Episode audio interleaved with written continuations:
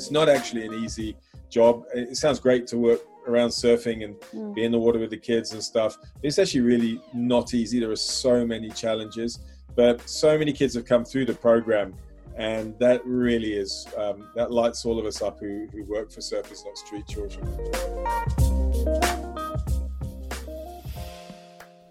Hi everyone, I'm Hetty Holmes, and you're listening to Hacking Happiness with Dose, the podcast that explores what makes us feel good to get those happy hormones firing. Now, there's no denying that doing good feels good, and this is no doubt the case for my next guest, Tom Hewitt, founder of Surfers Not Street Children, a committed campaigner who has worked in the field with street children in Africa for over 27 years. He is well known for his model of fusing surfing with mentorship to empower street children in Durban.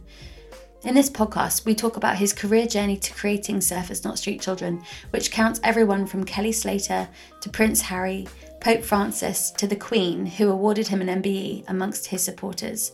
The satisfaction he gets from empowering these children to become independent and self sufficient, and the therapeutic benefits of surfing in aiding stress and anxiety. As ever, we are so thankful to our listeners for tuning in each week. To help us to keep going, we would love it if you could rate, review, and subscribe. Also, please share our newsletter to your friends and family or anyone who you think needs a hit of happiness in their inbox. I hope you enjoy. So let's get back to Surfers Not Street Children because you, you, through this organisation you've um, been given an MBE by the Queen and you've met the Pope and, and all sorts of amazing stuff. but I'm just really interested to hear like how your career journey all kind of started because um, I know you you grew up in the UK, didn't you? But then you moved over to South Africa. Yeah, I went out to South Africa when I was 18 mm. uh, as a volunteer in the anti-apartheid movement. Mm-hmm. Um, and I'd been surfing as a kid, so like the, the idea of going to South Africa I was I really understood because my father had been into social justice issues. I really understood um, sort of the horrors of of the apartheid regime, mm. and so I was kind of like a slightly naive 18 year old that just wanted to somehow get involved. Um, and uh, I went out in in um, 1990 and uh, got involved in in volunteering. I also went out to um, the, to Mozambique during the Civil War. Wow. So I went to, from South Africa up into Mozambique and did a bit of volunteering there as well. Amazing. Um, so yeah, it was that, that's how I ended up in South Africa. And of course, the idea of going to South Africa because I knew there was waves there. Yeah. Um, I also kind of thought, oh, that's cool. I could be, get involved, but I can also surf as well. Yeah, that's amazing. And to, to, talk to me about the process of like working with the kids as well, because you've got a whole team involved, haven't you? Like from social workers and counselors to kind of give these kids a support network um, as well as the surfing. It's not a one-person show. Uh, It's uh, we have a, a team of uh, all sorts of different trained professionals. So from social workers and childcare workers on the one hand to surf coaches and we've got a water safety team of qualified lifeguards. Uh, so we, have got a whole mishmash to ensure both safety but also that the psychosocial care of the kids is is paramount. Our model is pretty simple. Yeah. we fuse surfing with mentorship and care. Yeah. So um, you know some of the kids just need a, a little bit of mentorship and it's kind of a diversion program for them. Other kids are really traumatized from street life and really need um, therapeutic uh, care and counseling. Mm. And so we're able to offer the range of that, uh, but we fuse it to, to surfing. That's amazing. And so, do you do you get quite involved with these kids? Like, do you, you must uh, you must get quite close to them? Like, do you find it quite hard when you know some of them fall off the rails again and like get involved in gangs and stuff?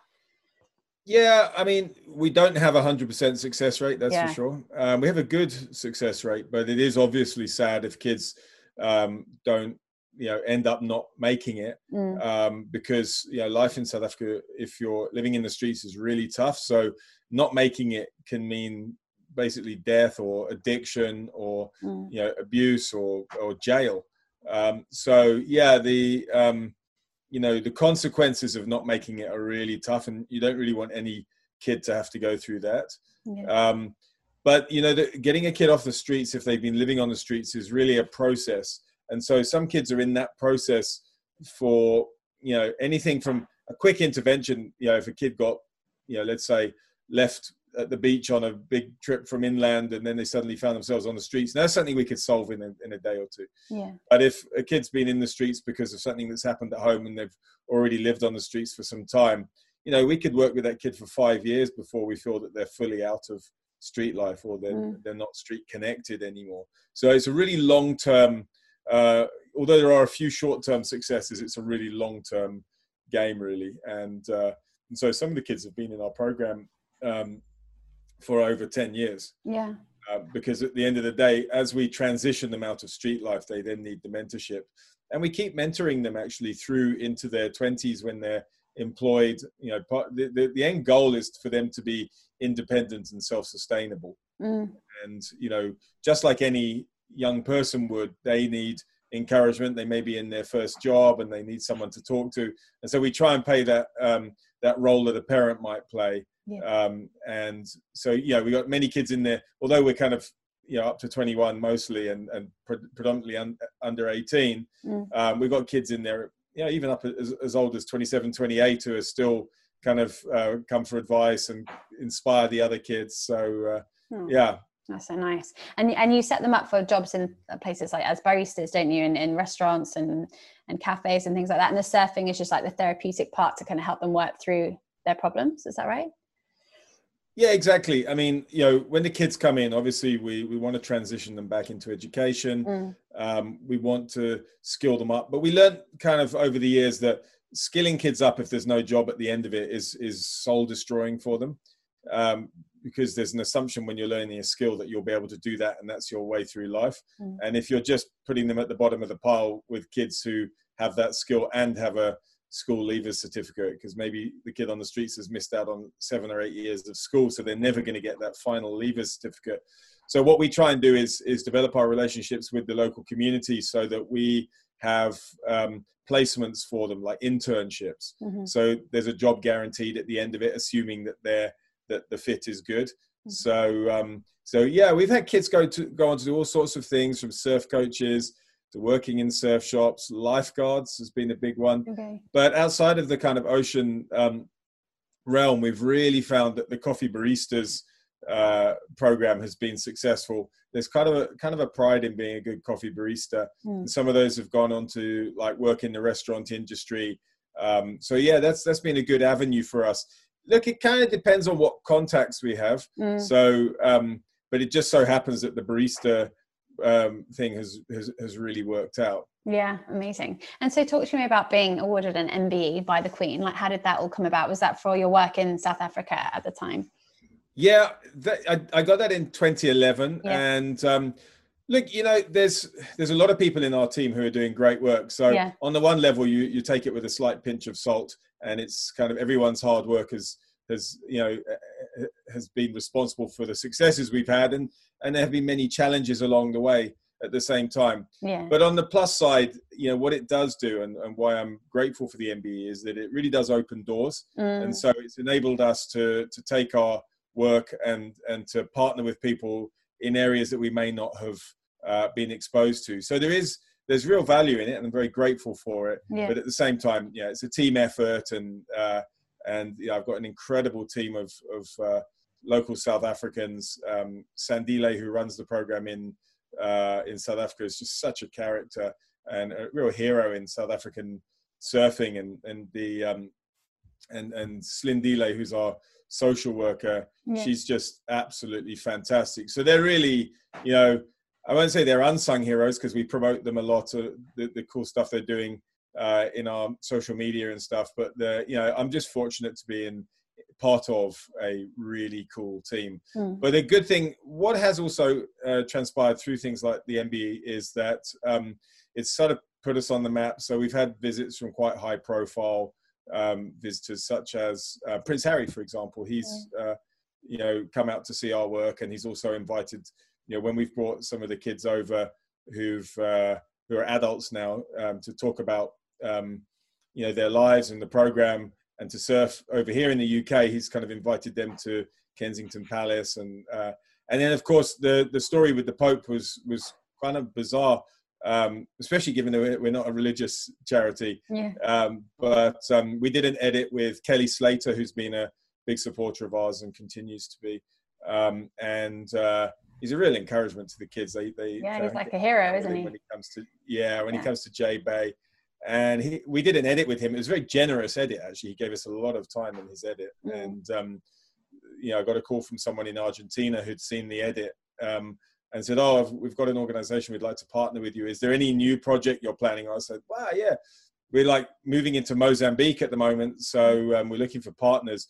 And after a while, it dawned on me that it was the organization that the Pope had set up right. um, before he was Pope. Yeah. And um, I knew that he had a really good track record on social justice issues and was very different to previous popes.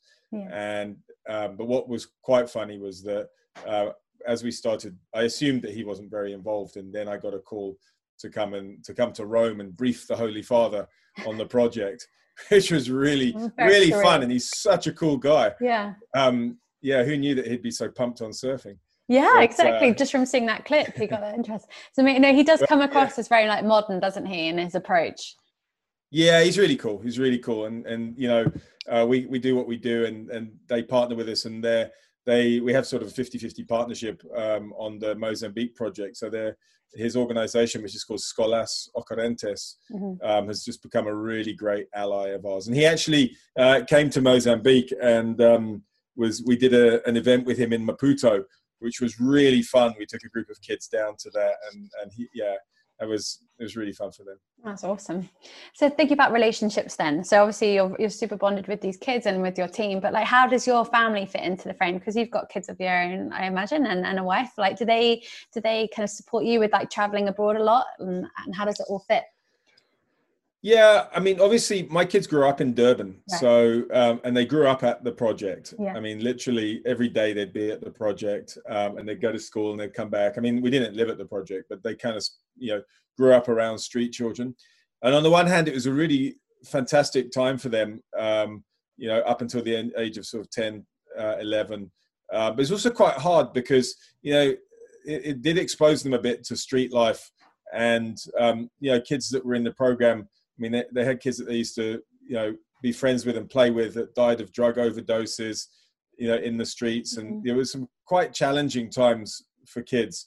And at one time, you know, they were playing outside the, the shelter, and one of my kids, a, a guy who was high, just came by and just kind of smacked my kid in the face. Oh um, so, uh, moving to the UK was was not really strategic for that. It was that um, my wife's getting her UK citizenship, so uh, we, she needed to live here for five year, okay. years.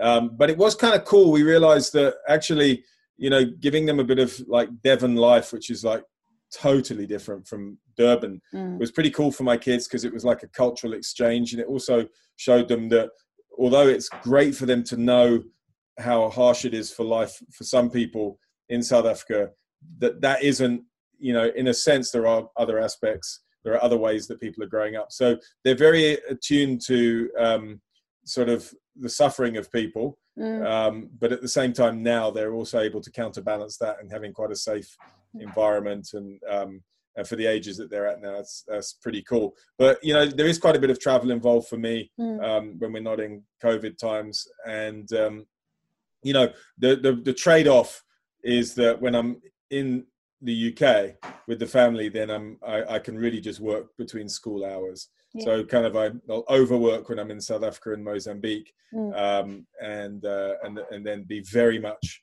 around during that time. So yeah, they're very supportive. My wife, um, I met her through um, Street Children work. Okay. She was um, also involved with that and actually had been a street child when she was younger so she was helping out at projects yeah. um, as an adult and that's how we we met so to be honest she's been you know uh, really important part of my work because I can have ideas and and she's she's actually lived it so she can yeah. sort of explain to me why that may or may not work and and give me the reality check. So that's been pretty cool. Yeah. I bet your kids um, are so well rounded as a result of their experiences as well. I bet they're very like balanced out human beings. Well, it, quite, yeah, they are actually. Mm. Um, it has actually had um, good impact. They have quite a sort of global outlook, um, and and actually they're quite good. Like when sort of the pressures that kids face come up, um, they have a, sometimes a slightly different way of dealing with it than than other kids in in Devon. Mm. You know, the, the the the shine on on things that are sort of maybe exciting for kids like drugs or something that yeah. for our kids they're like okay well we know people who've died of this so yeah. you know it's not that we're not that excited by it. So mm-hmm. they actually sometimes have quite a good uh, impact on the kids around them who would have uh, definitely had more sheltered lives yeah. Yeah. And what about like the difference in the communities in terms of surfing? Because obviously you're a lifelong surfer yourself and how, how does the surfing here in, in compare to south africa? Like do you, do you have like very tight groups of people that mm. you surf with yeah, I really like the crew here. Uh, I've got to know them over the years, and there's some really cool people in. Uh, I, I surf mostly Croyde and yeah. and Putsborough. Um, you know, uh, I don't really surf Saunton much because it's a longboarding wave, and I don't longboard. But yeah. um, so I'm mostly at Croyde. I, I, think it's a great crew, and I, I, love the vibe here. I also think the waves are when Croyde is on, it's world class. I mean, it's as good as I mean, I've surfed all around the world, and um, Croyde is as good as anywhere. And I think also England has um, as good waves as many places around the world. It's just colder and kind of grayer. You yeah. know, doesn't always look idyllic, but actually, if you if you look at it just for the waves themselves, and also people forget that other places. Okay, Durban's a bit special because it has real consistency.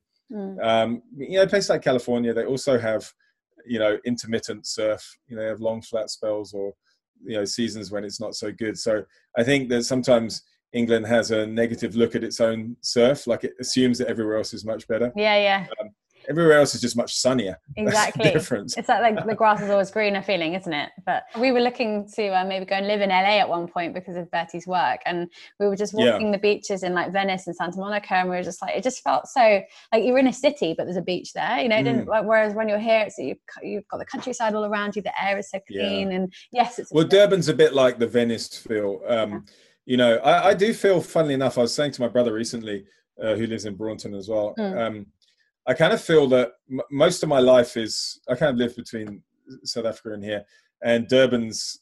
I'm sort of synonymous with Durban, uh, as, so people would think of me more as Durban than here. And Durban's home, definitely. But I do feel that, um, strangely, uh, I feel because I have been away from the UK for so long, coming back and, and having some surf and, and you know tasting surf at Croyde again, I do kind of feel that I've got this kind of little getaway escape that's totally off the surfing radar.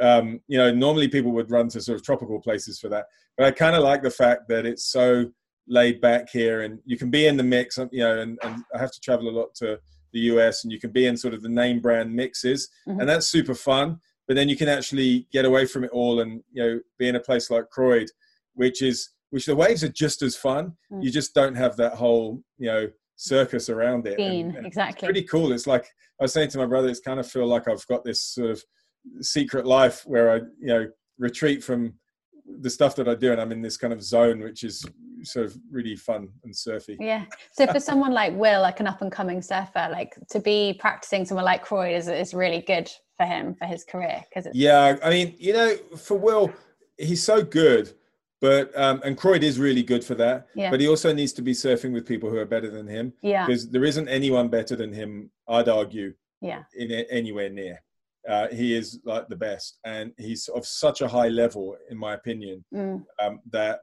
uh, that I think he he needs to be surfing with people who push him and challenge him. Yeah. And so um, next year when he goes to South Africa, uh, as it was when he was in South Africa this time. Mm. I think you know he just automatically improves. He's also turns heads. I mean, people were amazed at his level of surfing. Yeah, when he was in South Africa. No, I so, heard like some of the greats, like even Kelly Slater, have, have mentioned like that he's he's amazing, like up and up and coming. Yeah, well, uh, that was he was surfing with Kelly Slater, uh, Super Tubes the one time, and actually it was. Uh, uh, I think it was Strider, Strider Wasilewski, mm. who was who said, "Oh, that, that kid rips." You know, he's like, um, was pretty amazed and uh, and yeah and and uh, yeah he got to hang out with with Kelly Slater as well, which was really cool. That's awesome. So uh, yeah, he's surfing with some good people, and I watched that session when he was at Supers, and um, yeah, he's out there with like people like uh, Stephanie Gilmore and and mm. Kelly and and Gabriel Medina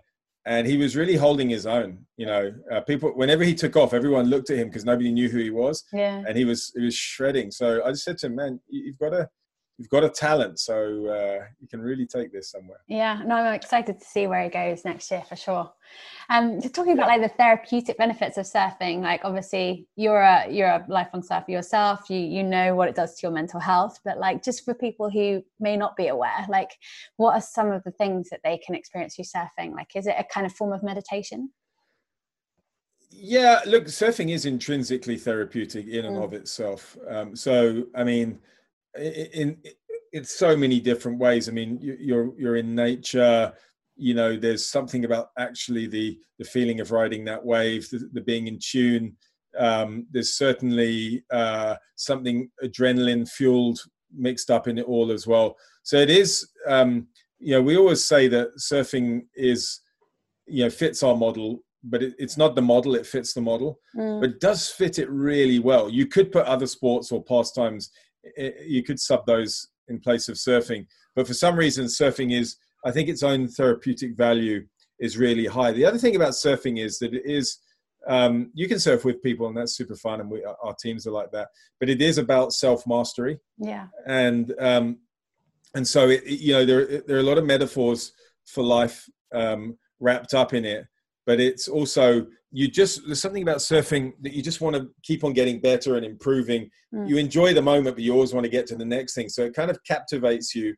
Um, and actually um, the first time because i used to just surf and then do this um, street kids work simultaneously. Mm. and the one time i was surfing at a place called the new pier and one of the kids was uh, came up along the pier and in durban the piers are quite low so you can talk to people while you're sitting out the back and he says oh i want to go surfing I knew he could swim, and it was like a small day. So I said, "Okay, jump off the pier," and I put the leg rope around him. Mm. When I pushed him into the wave, I couldn't see him because he was lying down, but he went all the way to the beach, and I could just hear him screaming with joy. Oh. And it was kind of like a light bulb moment where I realized that you know this this surfing has given me so much stoke um, that it's almost like a no brainer that this may may be something we can utilize in the models. Mm. Um, so it definitely it, it, it definitely fits the models well, um, and and that's because of its therapeutic value. I I in my own life I think that um, kind of if I don't do something in the ocean every day,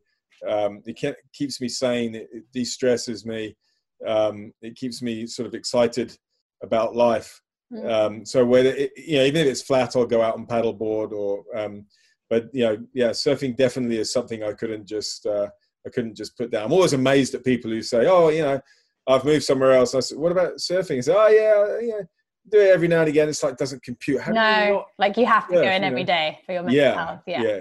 Is it something like when you're particularly stressed or you know you had a really bad day? Will it will it really help? Like if you just jump in the ocean and yeah, definitely. Yeah, I think it really helps to de-stress you.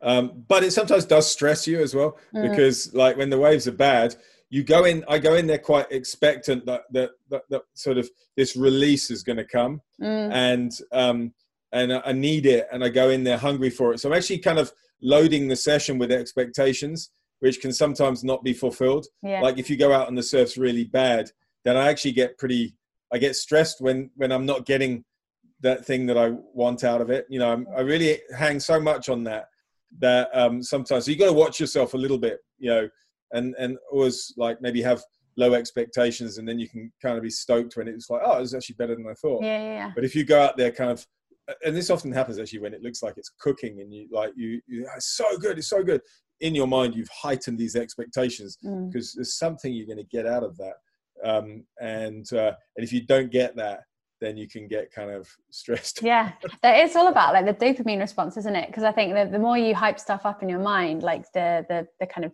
the bigger the fall almost. But if you kind of yeah. know the low expectation, then actually you kind of like minimize that injury because yeah, you have like yeah, yeah, that's really interesting. And I've also worked out that you know it all depends on what craft you're on as well. Yeah. Is if I was at Croydon and I'm going to ride a shortboard, I love shortboarding. That's mm. that's my primary love. If I ride shortboard every day, you know, most days I'm going to be irritated because mm. it's not always good. When it's on for shortboarding, it's fantastic. So I, I take a sup out and and you know on the days where I know I'm not going to get the stoke from a from a surfboard, I take the sup out and I ride it. I've even been riding it. People would have seen this at Croyde. I've been riding a an inflatable sup in in surf, yeah. and I've had so much fun because it's like you know you have to go out with low expectations then because yeah. you're not on a craft that is that demands much and i found that that's a good way to uh, to to to you know keep really stoked you know yeah that's awesome and do you find that it, really helps people to open up about their feelings as well uh, particularly with what you're doing with surfers not street kids but like you know making people talk about their mental health like after they've been in the water and they've loosened up and they've kind of like I don't know, got in got in touch with their feelings a little bit. Do you find it like it, it opens them up in terms of talking about more tricky issues? That's a tr- that's a tricky question. I don't know. I, I do know that um, that I am really stoked that um, people are starting to talk more about mental health. I think women have talked more about it for a while. Mm. Uh, I think men haven't, and I think there is a um, there is a, a, change in that now. It is becoming acceptable to because almost everybody has at some stage in their life has some uh, mental health challenge. Mm. So you know, I think it's so important to start thinking of the mind as we do the body. Yeah. And there'll be things that go wrong from time to time that that need a, a bit of help, mm. and that it's it's really okay to to you know work through those things. I don't know whether um, surfing does actually um, cause people to talk more mm. among themselves. I think it is therapeutic um, for people who are struggling from mental health uh, issues. Um, I don't know whether that means people talk more. I still think that you know guys in the lineup. I'm talking about men at this stage. Yeah, um, yeah. Uh, men in the lineup don't tend to discuss their mental health. Mm. Um, it would be pretty cool if they did. Um, I do think that you know there's probably the way that society has opened up a bit more. Um, actually, through people like you know, Prince Harry and others, you know, yeah, yeah. Um, who have got involved in in speaking out on this. Um, but I still think there's a bit of a kind of um, there's a bit of a bro code in the water where you just kind of keep it about surfing and, and mm. that's not that healthy you know? no but i've been amazed at some of the documentaries i've seen like um, momentum generation and kissed by god as well with andy irons that really explores you know what was going on with his mental health and it obviously you know it was his brother and his his wife that were leading the, the mm. documentary mm. and it's like all this he was like known as the rock star of surfing wasn't he and all this like like you say the kind of the bro code all the bravado but then underneath he was really struggling and it was only until yeah.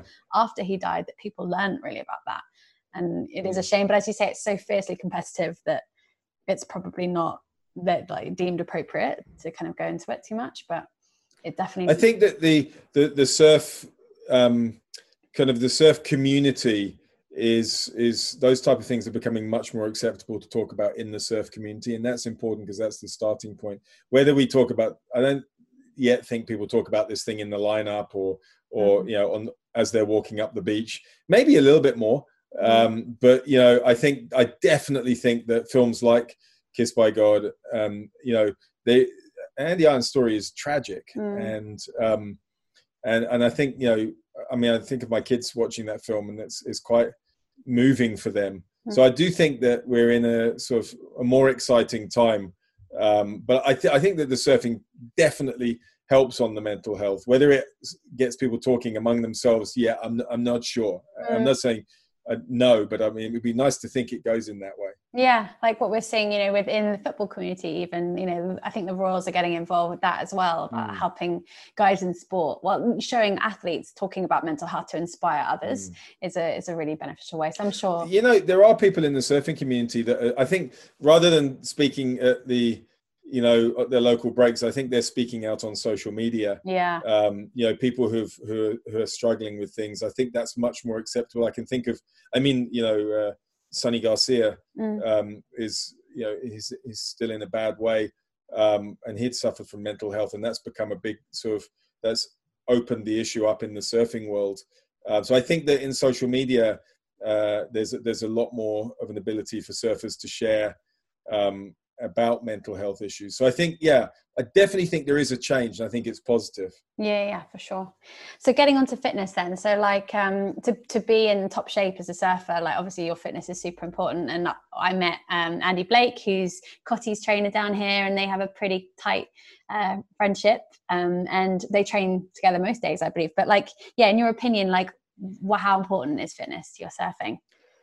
Super important yeah. yeah. i mean i'm not in the the blakey league of fitness i mean he's like a machine um i i basically surf and then I do a cross train with paddleboarding. I paddleboard a lot because that's the I can't stay fit just surfing, um, but I but paddleboarding really does uh, keep me fit. Um, and I'd like to be a bit fitter than I am now, actually. Um, but uh, you know, I do supplement that with gym as well. Mm-hmm. Um, it's not so much now during COVID, but before. Um, so I think the three of those, as, as, many crossovers as you could have. I mean, I've heard that guys are really, you know, um, and girls really enjoy uh, Pilates as part of a surf workout, and there's all sorts of different trainings.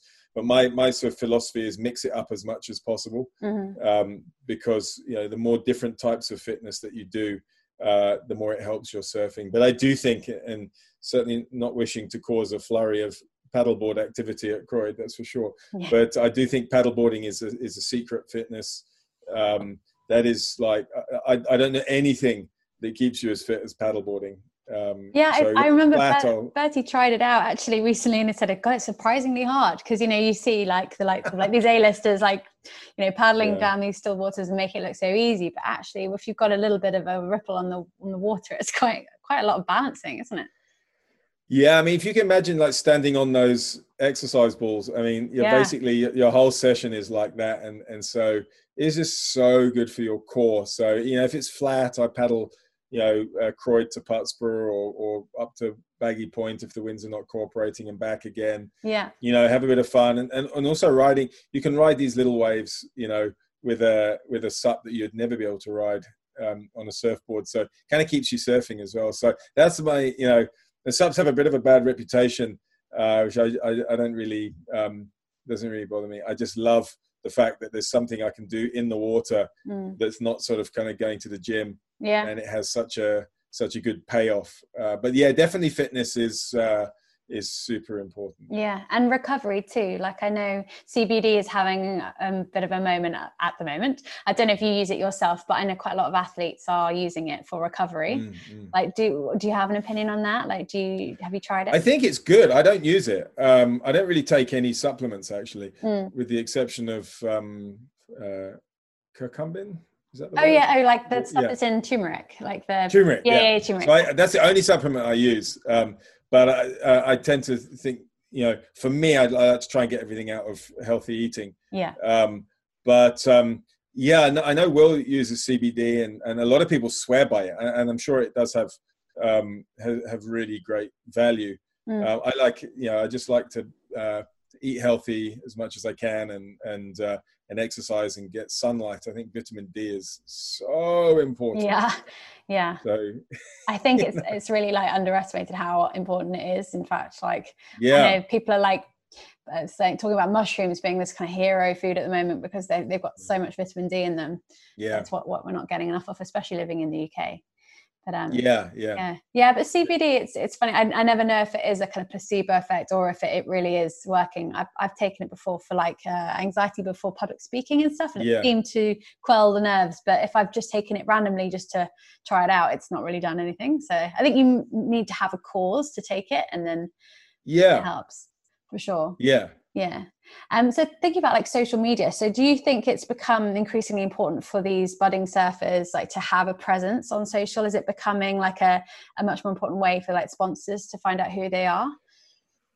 Totally. Yeah. Like everyone can surf now. Yeah. You know, it's not that you're not going to get sponsorship just by being a good surfer. Mm. You've got to create a character. Yeah. You have, to have a character. You have to be somebody. And, and the classic example of this is is Jamie O'Brien yeah. Because um, he he kind of his character is doing crazy stuff you know mm.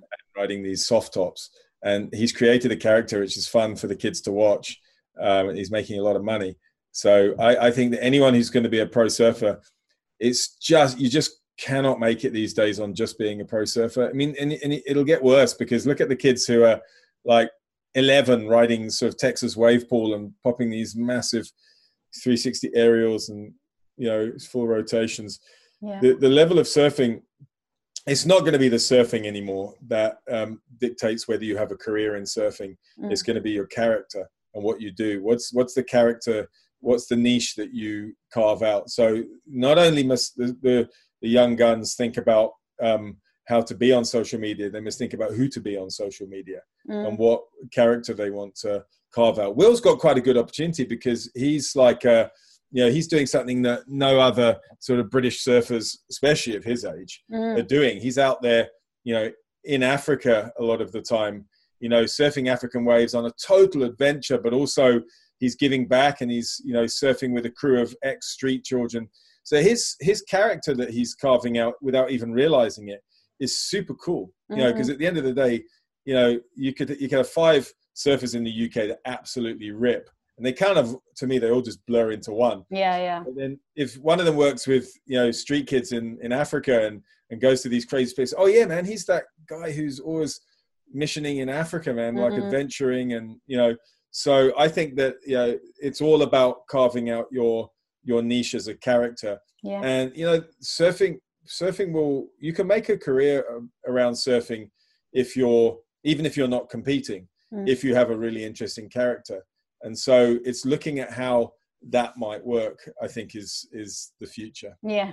But on like a personal level, like how do you feel about your, your kids and social media? Do you ever get worried that it's kind of a bit of a, a slippery slope? i monitor kind of what they're doing just Yeah. to make sure that it's safe but i think you know it's all about giving them the education uh, of, of so that they have an understanding of it themselves because you can't police them all of the time Yeah. um, I think it's the world that, that that they live in. So, and it's the same with screens. I don't think that you.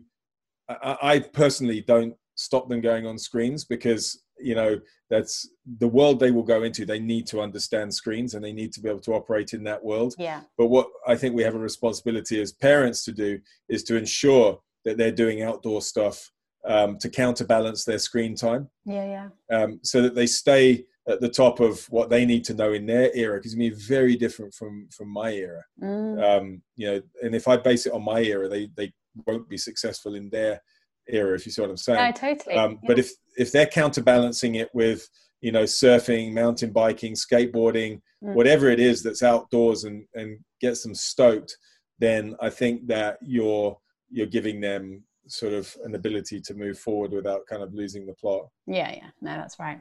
And so, what's the future for Not Street Children? Are you working on any new projects in the pipeline at the moment?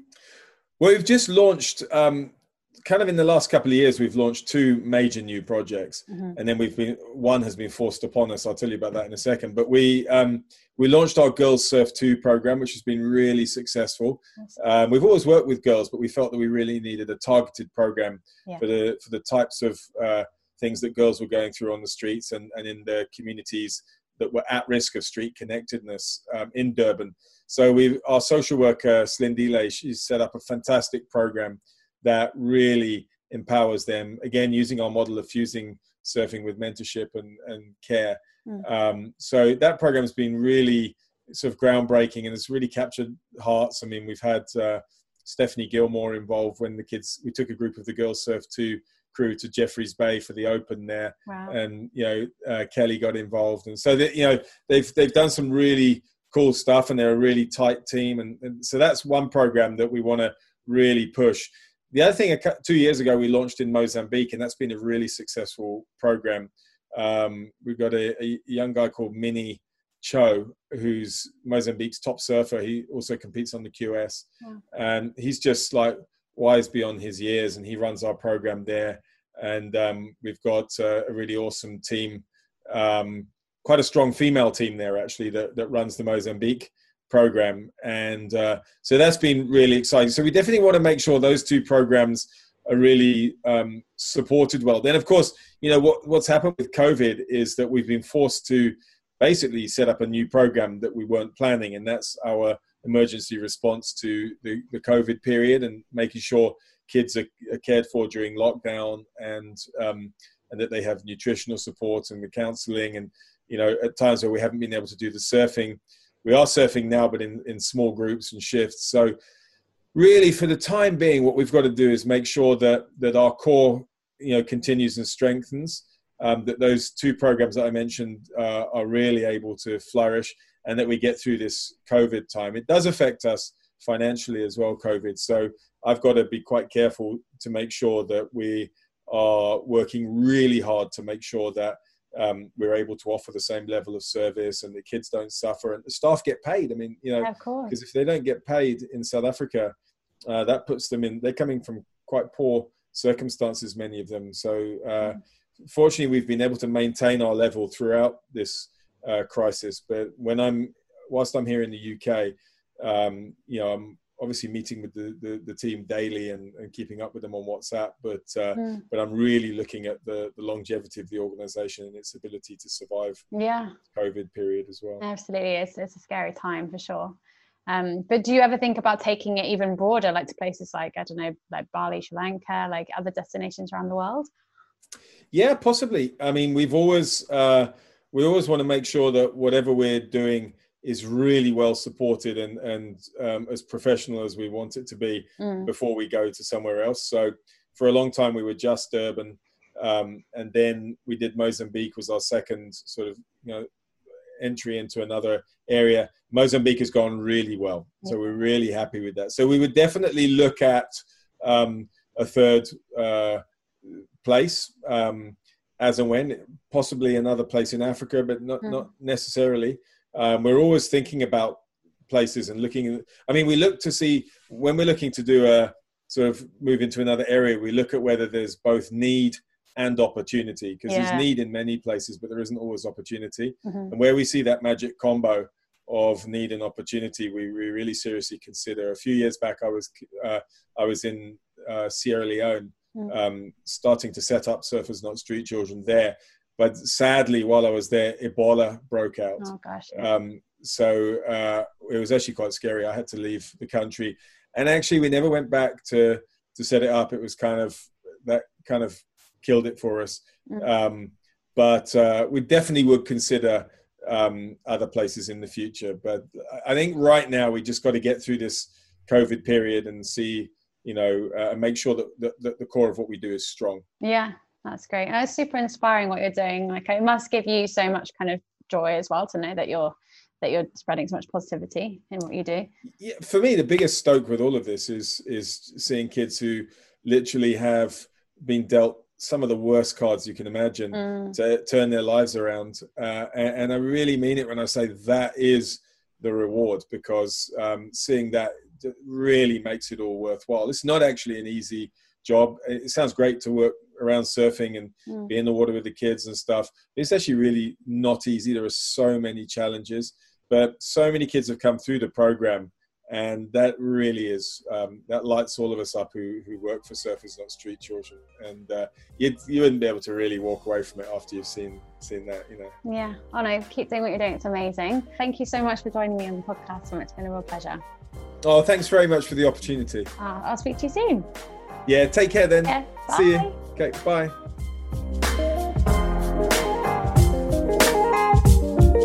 If you have any questions about today's podcast, please drop us a line at hello at whateveryourdose.com.